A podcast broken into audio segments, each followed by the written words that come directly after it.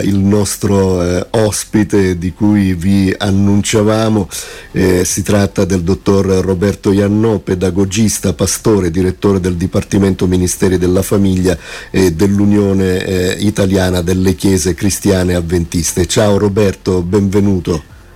Grazie e ciao a te e a tutti i nostri radioascoltatori. Eh, grazie Roberto. Beh, la voce la, la, tiriamo fuori abbastanza bene, quindi speriamo che proprio Sono anche... contento, siete ecco. stati bravissimi voi tecnici di RWS.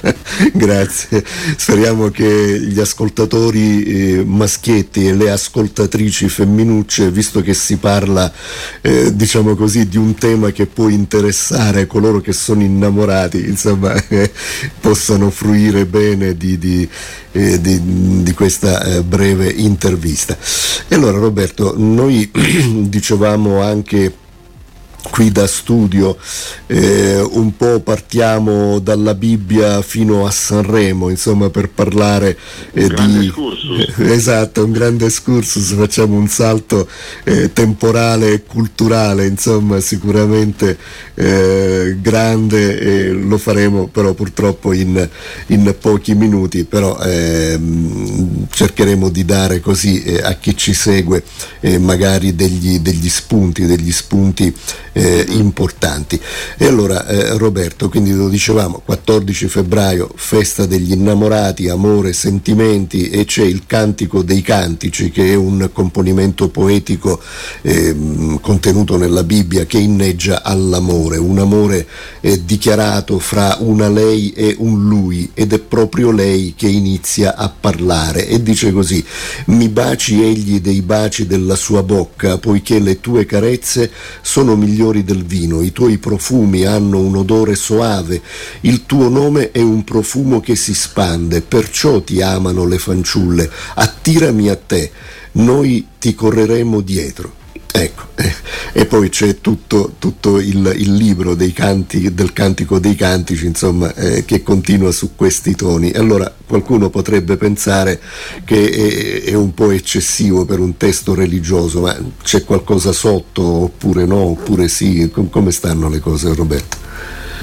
Ma allora, eh, diciamo che per secoli la maggioranza della cristianità ha avuto grandi problemi con l'intimità e con la sessualità perché il modello comunque era il modello della castità, del celibato, dove la sessualità era diciamo, un incidente di percorso o un, un atto necessario solo per procreare e per cui in questi secoli noi abbiamo sviluppato un po' eh, questo pudore eccessivo nei confronti della sessualità, al punto tale che addirittura c'erano dei commentatori che interpretavano quei passaggi che tu hai letto non in maniera proprio dire, reale tra un uomo e una donna, ma era diciamo, un simbolo del rapporto tra Dio e la Chiesa, l'abbiamo talmente spiritualizzato, abbiamo tolto tutti gli elementi concreti e, e umani di questo, di questo libro.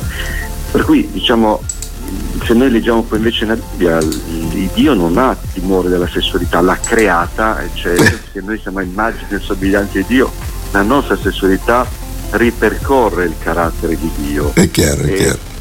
Forse quello che direi è che oggi purtroppo questa sessualità, diciamo un sano pudore secondo me sarebbe importante non per la paura della sessualità, ma perché la sessualità è un atto talmente intimo, profondo, che va vissuto nella coppia con la discrezionalità.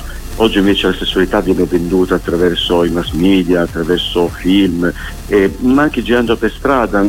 Non, dire, non, è una cosa così rara che magari camminiamo ai giardinetti insieme con il nostro nipote, il nostro bimbo piccolino e sulla panchina vediamo due giovani che, con esclusioni che dovrebbero appartenere alla loro dimensione un po' più intima. Ecco, certo, qui, la sfera privata. Diciamo poi che abbiamo vissuto i due estremi e dovremmo ritornare a un equilibrio in cui la sessualità vissuta con eh, il contatto, con dolcezza, diventa un legame tra l'uomo e la donna per poter suggellare sempre di più l'amore che li unisce. Certo.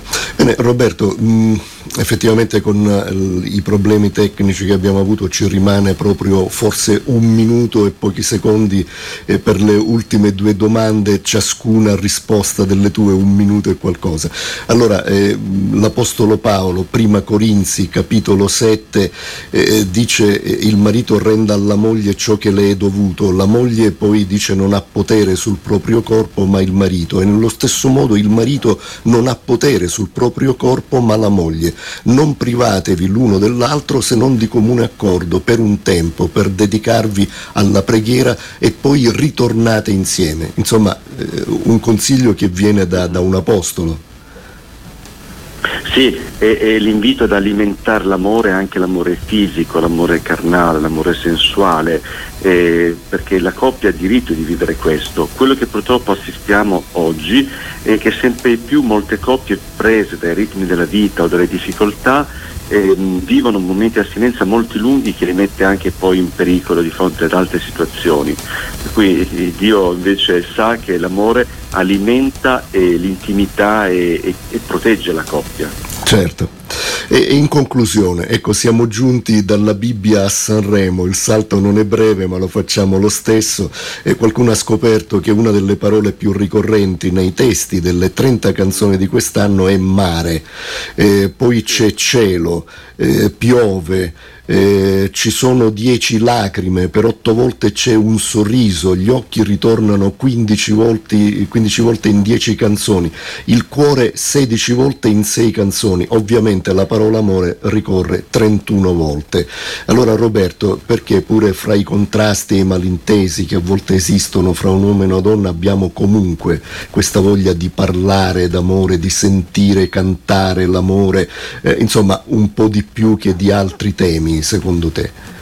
Ma, prima di tutto perché noi nasciamo da un atto d'amore senza il quale non potremmo venire alla vita e, e un bambino piccolino se non è amato non cresce in maniera armoniosa, gli studi diciamo, della psicologia dello sviluppo l'hanno già da tempo dimostrati.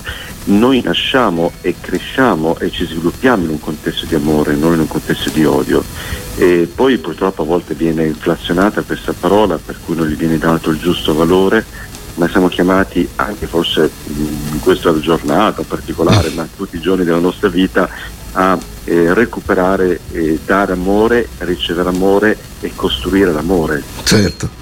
Bene, allora concludiamo qui il nostro speciale San Valentino di oggi, lo facciamo con questo ultimo segmento con il dottor Roberto Iannò, pedagogista, pastore, direttore del Dipartimento Nazionale Ministeri della Famiglia dell'Unione delle Chiese Avventiste. Ciao Roberto, allora alla prossima occasione. Anche a te, grazie e buona giornata. Eh, ciao, ciao, ciao.